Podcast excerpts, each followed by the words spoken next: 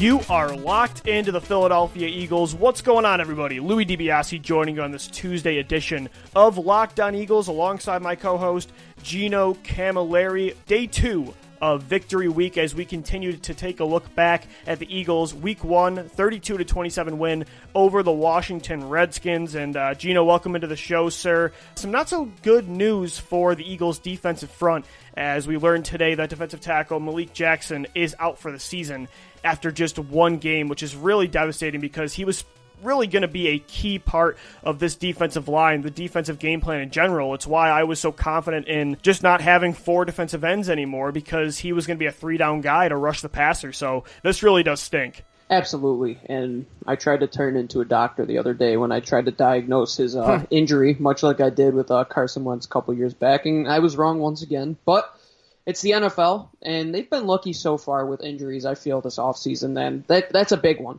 But the great news is, Lou, they have Tim Jernigan there, and they have Hassan Ridgeway there, and they have Fletcher Cox, who is still top two defensive tackle, and you can move Brandon Graham inside. You can move Vinny Curry inside. It absolutely does stink, don't get me wrong, but in the past I would have been more upset than I am today just because of the depth that this team has and we, we talked them up so much for creating this roster that has so much depth at key positions like the interior, the defensive line, and thank goodness teams weren't smart enough to jump on Tim Jernigan in the offseason and Howie Roseman was able yeah. to bring him back because he now jumps back into a pretty important role being the number two defensive tackle there next to Fletcher Cox and looking at the film today, Lou, we both went through it, but Tim Jernigan looked rejuvenated to me. He he was just a lot quicker than he looked on tape as opposed to 2018 and really looked like his Super Bowl esque self from 2017 in that first game. Yeah, he looks healthy. He looks ready to go. I mean, I'm still confident in this defensive line and what they can do. Uh, it is still a huge loss, but yeah, you will see more of the strategy from 2017 and 2018 come into play here with the return of the defensive end moving inside, whereas this year they're more so going towards three defensive tackles rotating through there and keeping mm-hmm. Brandon Graham, Derek Barnett, and Vinny Curry on the edge. So, you, like you said, you will see Graham in there more. You will see Vinny Curry in there a lot more more as well. We're going to get into Vinny Curry. We'll get into some of the stock ups and stock downs from week one, bringing back our flagship show from the 2018 season. But yeah, this is a, a big loss, a disappointing one. I mean, you bring this guy in, seemed like a bargain deal because he had a down year in Jacksonville. And, you know, after just one game, it is really disappointing. I would say if they're going to go outside, people are calling for Chris Long to come back for Chris Long, it still doesn't make sense for him because it's not like last year where not only they didn't have Derek Barnett or Vinny Curry or Tim Jernigan, remember. So mm-hmm. Anytime Brandon Graham or Michael Bennett moved inside, which was a lot of the time, Chris Long was coming in. So he had a huge role in 2018. He would have more of the 2017 role, and he's not really, I don't think, happy with that. He's not going to come out of retirement for that. So I don't expect Chris Long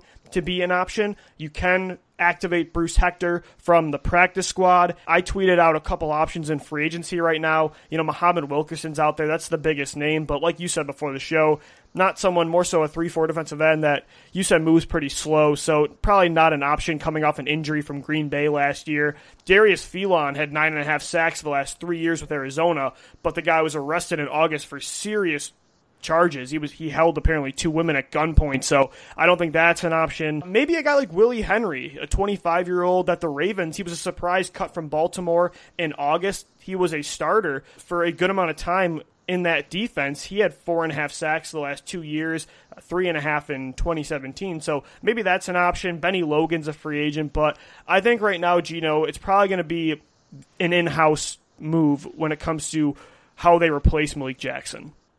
Yeah, I would say that right now, if Treyvon Hester was still out there, this would be a prime spot to yeah, go out and get him. But unfortunately, you let him go, and now he's in Washington.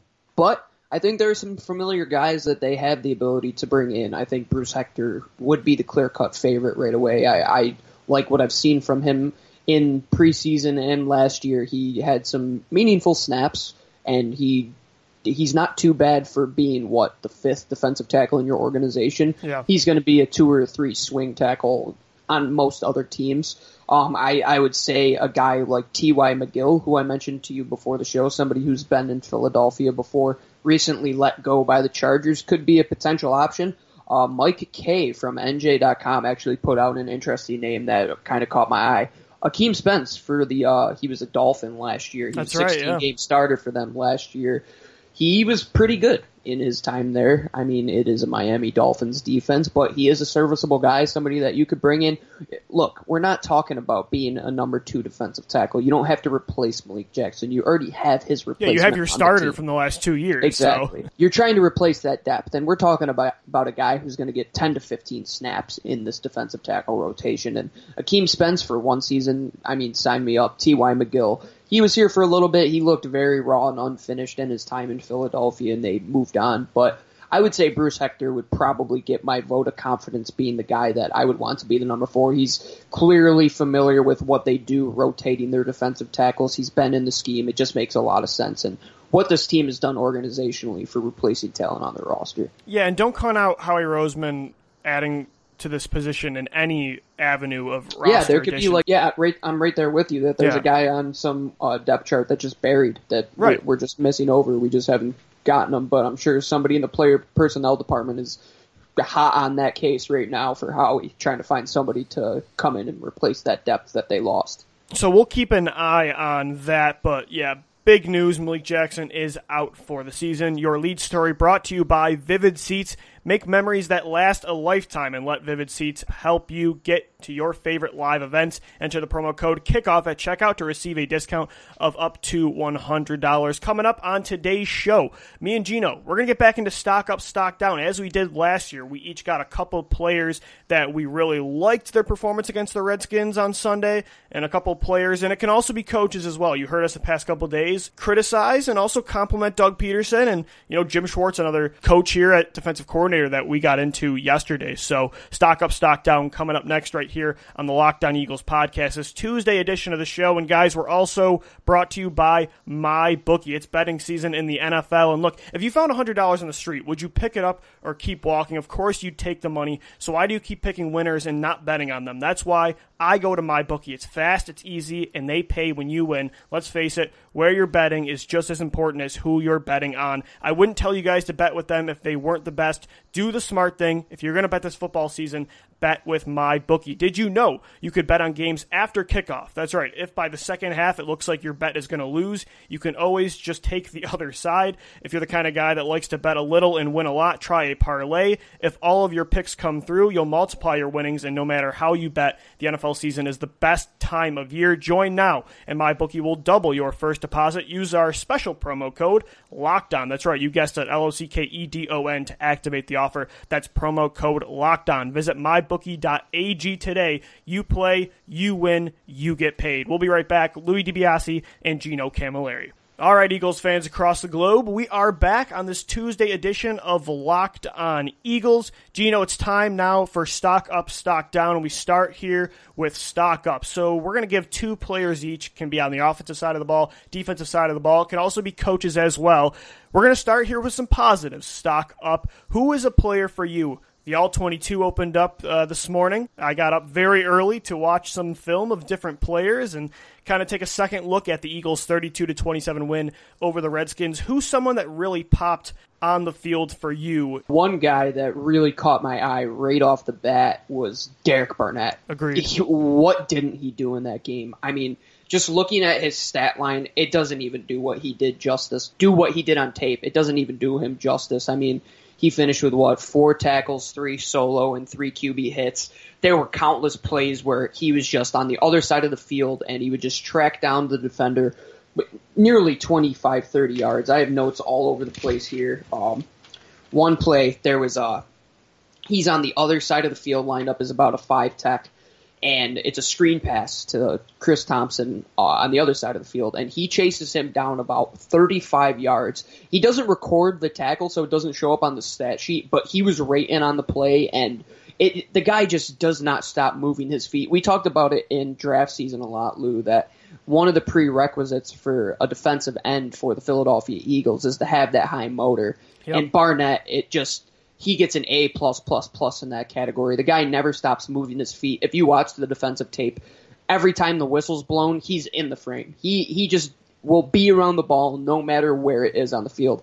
Whether it's right in the middle of the field eh, defending a run, which he was very great in in this game, or if it's 25 yards downfield trying to make the tackle on a screen. He just popped off the tape for me. His sack there was no sack numbers there. His bend is still what he is, but man, his his motor and his ability to just be involved on on tackles every single play and just wreak havoc was something that I love to see. He made Donald Penn look like an absolute joker a lot of the time during this game. Yeah, especially in that second half in the fourth quarter. I just noticed how well Derek Barnett was doing against Penn and some numbers to back up your film study. It is true. I mean, he had the most pressures in the first slate of games. Of all the one o'clock games on Sunday, he had the most quarterback pressures with eight and he also had three quarterback hits on Case Keenum. So Derek Barnett stock up for sure. And for me, Gino, another defensive end that you were tweeting about today when you were watching the All 22 was Vinny Curry. The stats again, I don't like. It really bothers me when people box score scout, and especially for certain positions. Vinny Curry's mm-hmm. stat line was just one tackle, but he looked explosive coming off the defensive line. You know, last year had a really down year in Tampa Bay, was injured a lot of the time. He looks to be back in 2017 form. He was great against the run, and they're going to need him even more now. We talked about Malik Jackson being out for the year, especially if the move is just getting in a guy like Bruce Hector. They're going to continue to emphasize defensive ends moving inside. Him or Graham are going to be at that position a lot. So Vinny Curry is going to play an even bigger role for the coming weeks of the 2019 season, and I'm encouraged by that. I believe in that that he can do it because he he really did look explosive. He looked ready against Washington. He he was impressive. The stats won't tell it, but the film will. Yeah, like you said, Lou, I tweeted about that, and everybody could go check it out on Twitter at Gino underscore Loe. I uh, took a a capture of two plays that were back to back. The first one he didn't record the tackle, but he was lined up at the five tech position, much like I described Derek Barnett, which is off the left shoulder of mm-hmm. the left tackle. So he's there, and he has to track all the way to the opposite side of the field through all the traffic, through all the junk, and gets in and almost makes the tackle on the running back. And it was just one of those plays like Derek Barnett that the guy was just moving from the start of the whistle off of his first step to the very end of the play. These guys just know how to continue to move their feet until the end of the snap, and that's something that this Philadelphia organization ingrains in their defensive linemen, and it is a great feature to have because guys like Derek Barnett and Vinny Curry who don't flash with their pass rush abilities, they're going to win a lot of these reps because of their motor. And Vinny Curry did it on that play, and then the very next play, he just absolutely lights up a tight end and a left guard, which they didn't have a left tackle lined up for Vinny Curry to defend him, which is kind of weird to me. It was it was a very weird formation yeah. how they lined up, and he was almost in a three tech position because there was no left tackle there, and he just absolutely his first step off the line was great. The tight end chips him, he gets through the tight end, keeps his balance, gets off the left guard, and just makes the tackle within three seconds, and it was just a great play. It's something that you want to see from Vinny Curry, and like you said, Lou, that I'm not really too worried with Malik Jackson going out because you have the ability and the running game to defend with a guy like Vinny Curry, and he looked great yesterday, and so did Derek Barnett. And if those two guys are on the field in the run game, I'm not too worried about things leaking outside the edge, and both of them can make plays in the middle of the field as well. Who's another guy for you that was really trending upwards against Washington? Yeah, so I would go with the obvious answer in Carson Wentz, but I'm not going to say that. I mean, I tweeted it yesterday that he had two of the top ten most improbable throws of the week according to NFL I love Next that Gen stat, Stats. By the way, that's a that's a stat for me that like that stat. If you are high in that category, like those are the quarterbacks that you pay the big time money that can make those kind of plays, and you see Wentz in that all the time that's one of those things that you, when they use the term, you are throwing open receivers. That's exactly, exactly what you You're, do. It's because of you more so than the scheme or the receivers. 100%. It's because of Carson Wentz, and like that's why I love that next gen stat. Yeah, so you could easily go with Carson Wentz after the performance that he's had, but somebody that kind of we we talked about as almost a weak link of his unit being Isaac Seumalo having a very strong really performance in this game. Uh, there was the one QB sneak where he was lined up against Da'Ron Payne before he got injured, and he just absolutely lights him up. And Seumalo for being the guy that has really been dogged on by this offensive line, just because he is like a uh, I think Michael Kist of uh, Bleeding Green Nation has my favorite term for it, a, a replacement level starter. He's a guy that you can always look to improve at his position. After last game, Lou, I am perfectly fine with the contract that he signed and his ability to improve every single game and every single season, which he has done. We talked about him almost being a bust his first couple seasons because he really couldn't find a role, and then he settles into his own at this left guard position, really comes out on top, and he got he made that his own and beat out a veteran Stefan Wisniewski and really had a very strong performance yesterday. The the unit, the offensive line unit, only allowed four hits on Carson Wentz.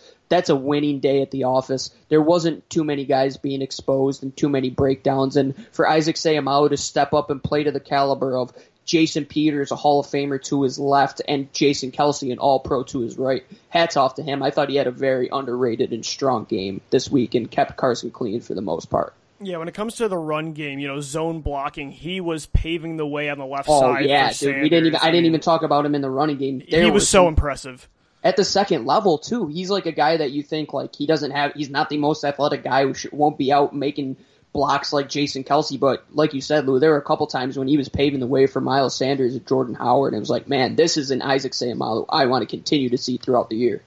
I'm going to cheat here. I'm going to stick with the offensive line, but I can't really choose between the two. Jason Peters and Brandon Brooks were both just incredible on Sunday, and both of them made Pro Football Focus's um, All Star Team of the Week.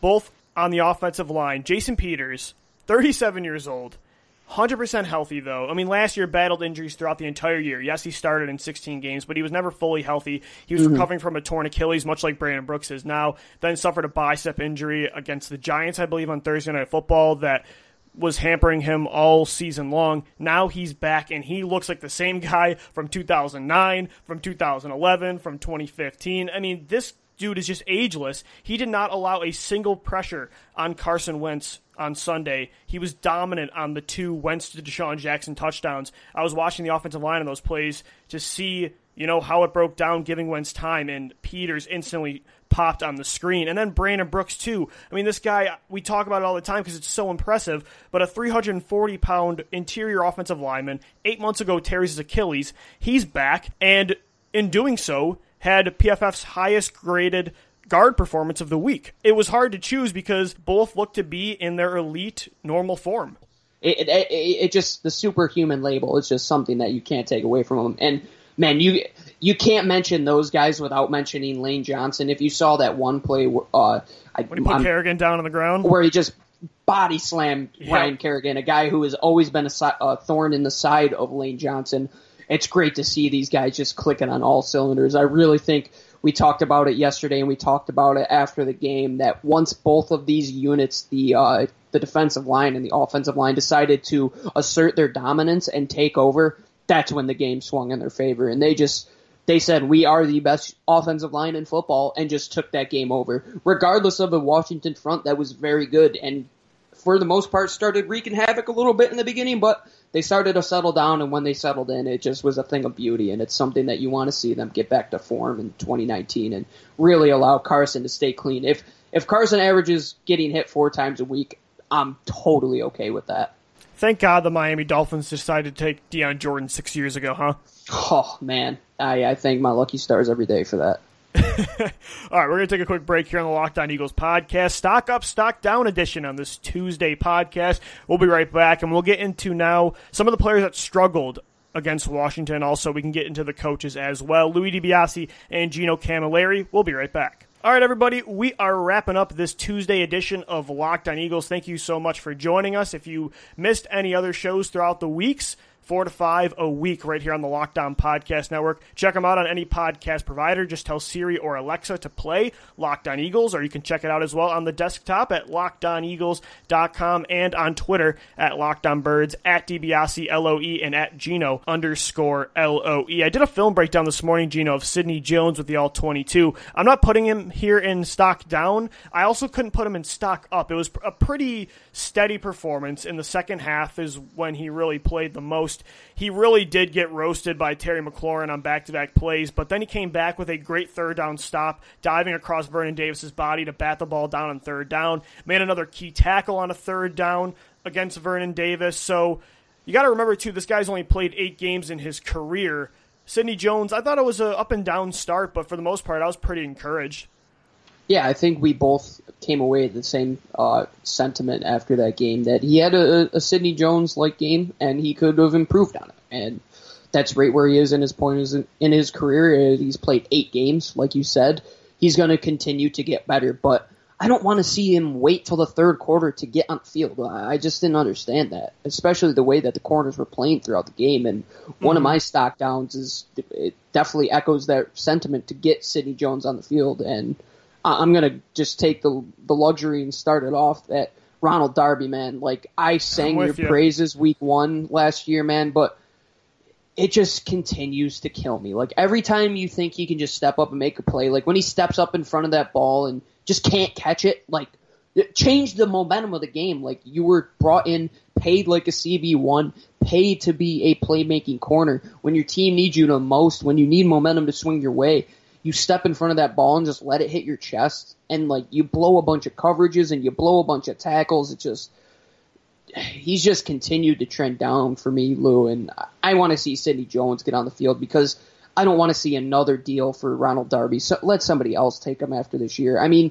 he's here for he is what he is right now in Philadelphia. Like he's going to be a serviceable player, but he just continues to let me down to say, go and prove to me that you're the CB one. It just in my eyes, he just cannot do it. And he every time he has the chance, he just doesn't get it done yeah, why I'm more and why I've been more willing to give these younger corners the benefit of the doubt is exactly that that they're younger and they don't have as much experience. I mean, this is year what five now for Ronald Darby because he was drafted and he started off in 2014. In Buffalo too. Yeah, and he had a good start to his career, and that's why we've been giving him the benefit of the doubt now for four years now. And for me, mm-hmm. I just haven't seen it since that first year in Buffalo. And I know he has the speed and the athleticism, but he is such a liability as a tackler on the edge. He nearly caused two touchdowns yesterday, and one I do blame him. It was Sendejo as well, but I mean, when you get hurdled by an 100 year old tight end in Vernon Davis. I mean, that's just embarrassing. And Paul Richardson jumped over him and should have scored that touchdown if you get both feet in bounce. So yeah, that just goes to show too. the shit out of that. Yeah, and also while he read the play perfectly, he drops a pick right in his chest. It's just the frustrations with Darby, and it's not even too for me that just Darby the player. It's kind of like Sproles. I don't like the way this defense envisions him. Much like I feel like they envision Sproles as almost RB one. The same thing with Darby here as CB one. He is not that kind of caliber corner.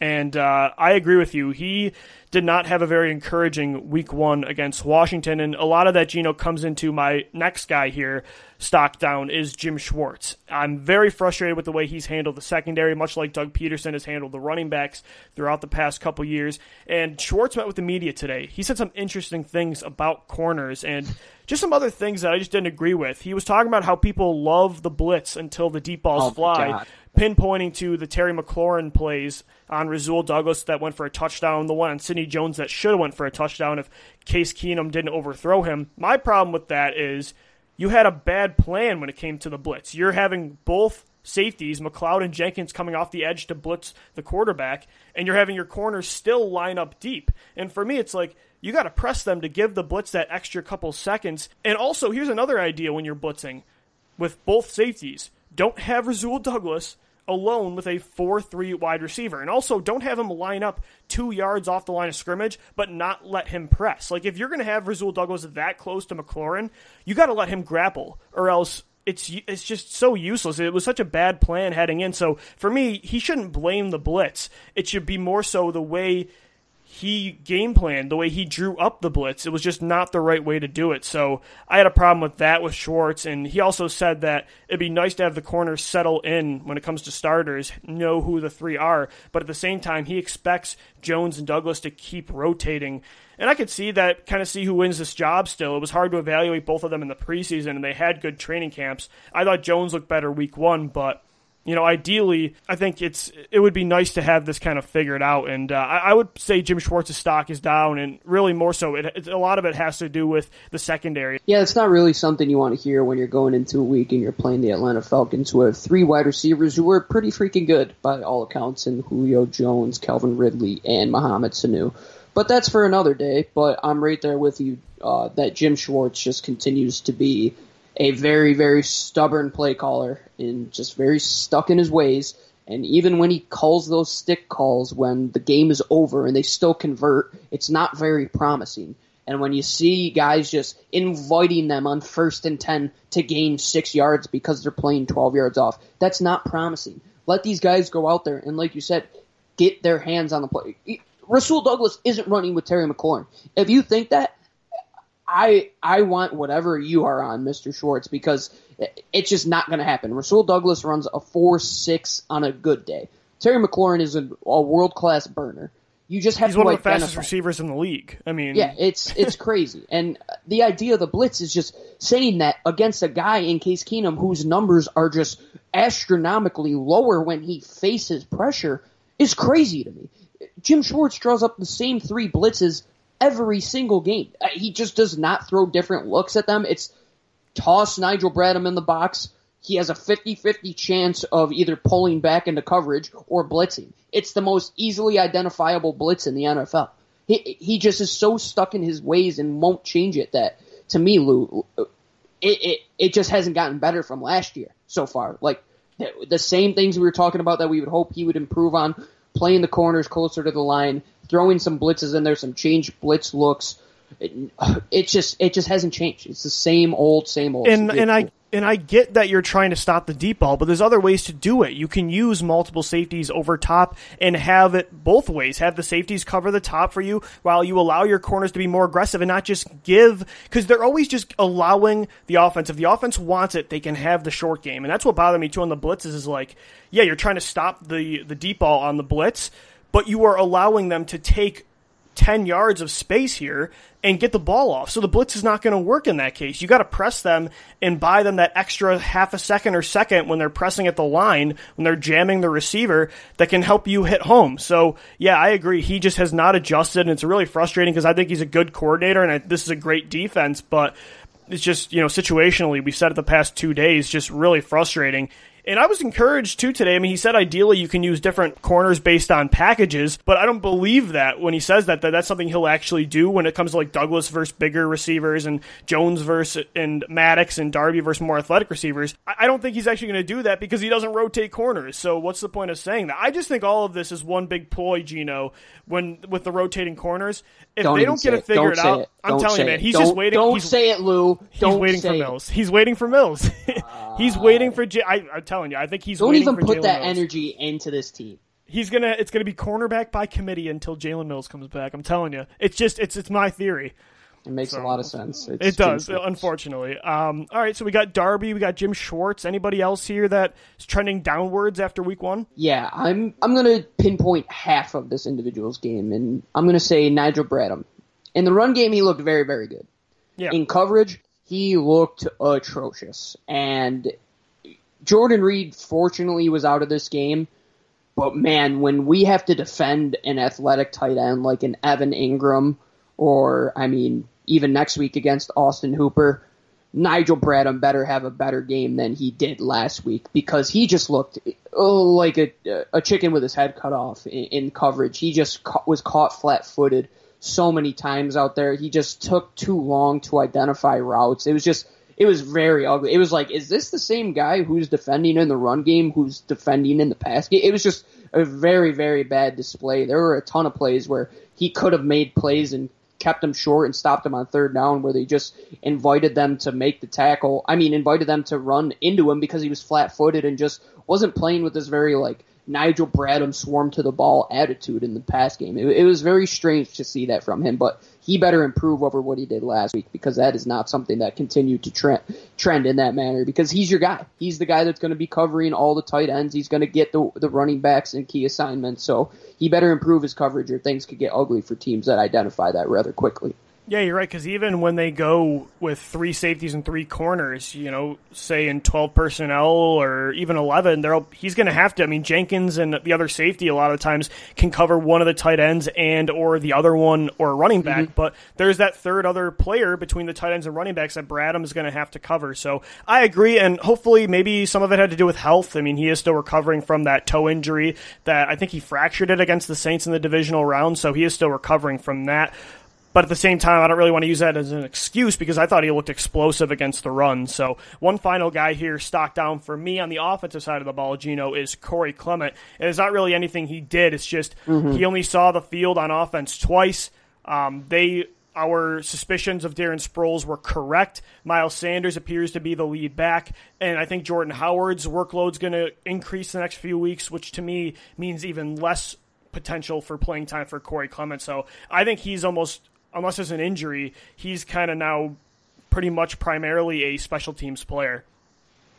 Yeah, it's it's unfortunate the way. Yeah, it stinks. I wanted to see more. I mean, I, I was we encouraged. We were t- so. we were hyping up his explosiveness yeah. in the in the preseason. He looked very quick and very smart in his decision making and his one cut running ability. And he, he didn't even get a chance in the return game. I mean, poor guy. He like you said, he's strictly a special teams player at this t- at this point in time. But I want to see him get involved, like get his explosiveness on the field over Darren Sproles. Like you can easily say Darren Sproles had a stock down game himself, which I think we did enough bantering on him. But throw a different look in there in Corey Clement. He is a changeup. Teams don't know what he is right now. You you got to get him yeah. involved in the game. Darren Sproles, you know you're either doing a draw, an outside zone, or screen. There's literally no other plays for Darren Sproles that he runs. So just get Corey Clement involved. It's another chess piece that you have at your disposal. Don't let Darren Sproles get as many touches as he did last game. I think that is like the one collective idea that we both agree on from this game.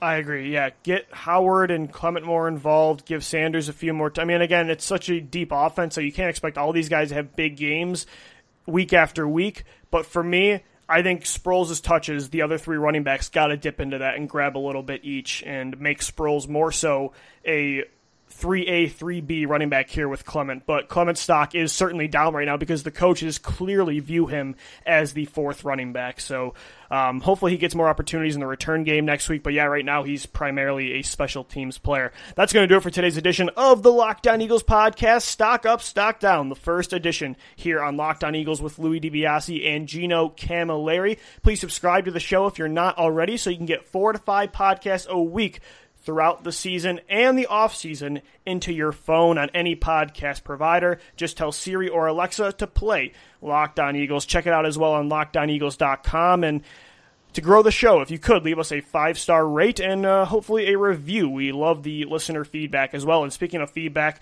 hit us up. The conversation always continues on Twitter at Locked On Birds, at DiBiase LOE, and at Gino underscore LOE. All right, there are all our shameless plugs for the day. We're out of here. For my co host, Gino Camilleri, I'm Lou DiBiase signing off. As always, thank you for downloading, thank you for listening, and let's go, Birds.